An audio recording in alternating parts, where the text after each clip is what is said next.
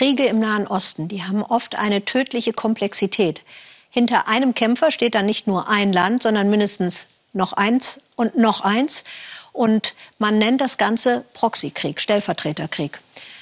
Übersetzen wir jetzt mal auf den Jemen. Im Jemen stehen auf der einen Seite die Truppen von Präsident Abderrahman Mansur Hadi und dahinter dann Saudi-Arabien und die Vereinigten Arabischen Emirate und auch die USA.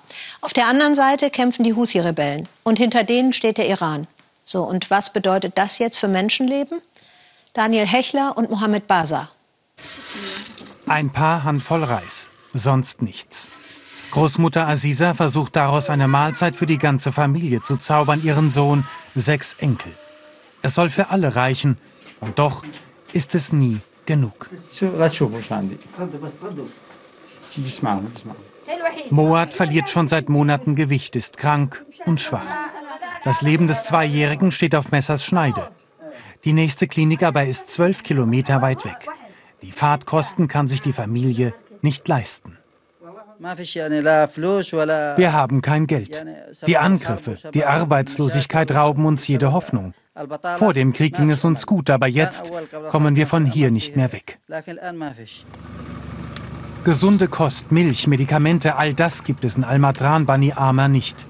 Sie hacken und verkaufen Holz hier. Früher reichte das zum Leben, heute nicht mehr.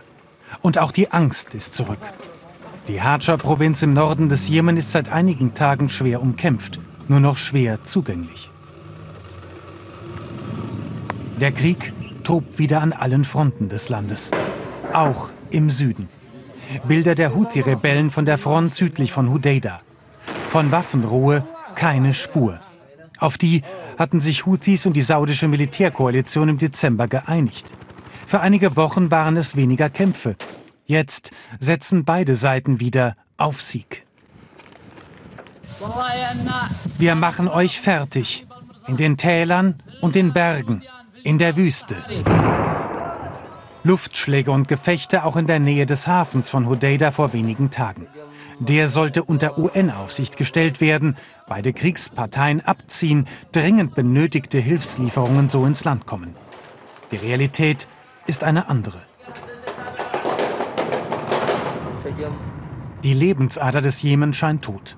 Nur kleine Schiffe können den Hafen noch anfahren, nach oft quälend langen Kontrollen. Der Weg in die Stadt, ein Himmelfahrtskommando.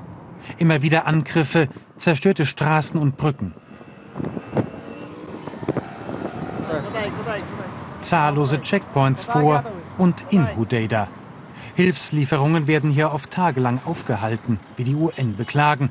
Waren beschlagnahmt, an Kämpfer verteilt oder hoch verzollt.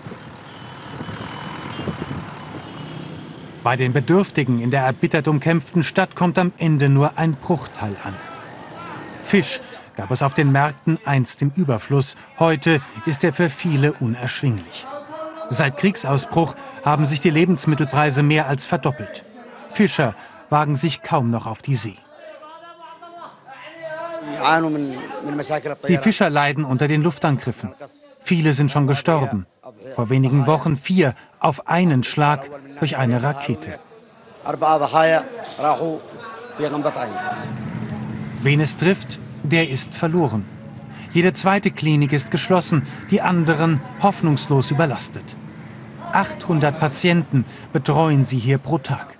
Oder versuchen das zumindest. Viele warten Tage oder Wochen auf einen Arzt. In der Dialyseabteilung stehen 41 Maschinen still. Ersatzteile fehlen und sind nicht zu beschaffen. Mangel, der viele in die Verzweiflung treibt, ja, auch Leben kosten kann.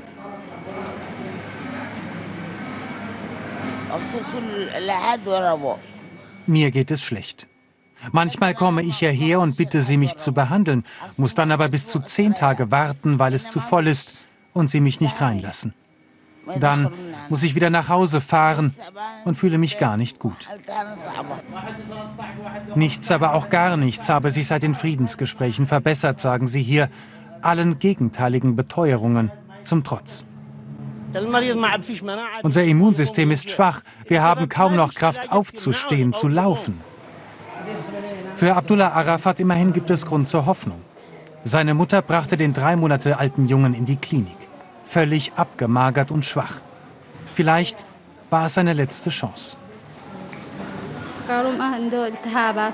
Die Ärzte meinten, er habe überall Entzündungen und sei unterernährt. Ich kann ihn nicht stillen. Hier haben sie ihm dann Milch gegeben. Jetzt geht es ihm schon etwas besser. Er war sechs Tage hier. Heute kommt er wieder raus. In die abgelegenen Provinzen des Landes aber dringt Hilfe kaum durch. Gerade hier hatten viele auf den Friedensprozess gehofft, nach vier Jahren Krieg, tausenden Toten. Auch Aziza und ihre Liebsten. Doch die Hoffnung auf ein Leben in Frieden ist bitter enttäuscht worden. Wenn Sie mehr zum Krieg im Jemen erfahren möchten und auch zu der Frage, wo kommen da eigentlich die Waffen her, bitte unseren Podcast dazu hören, zum Beispiel in der ARD Audiothek. Jemen, der vergessene Krieg.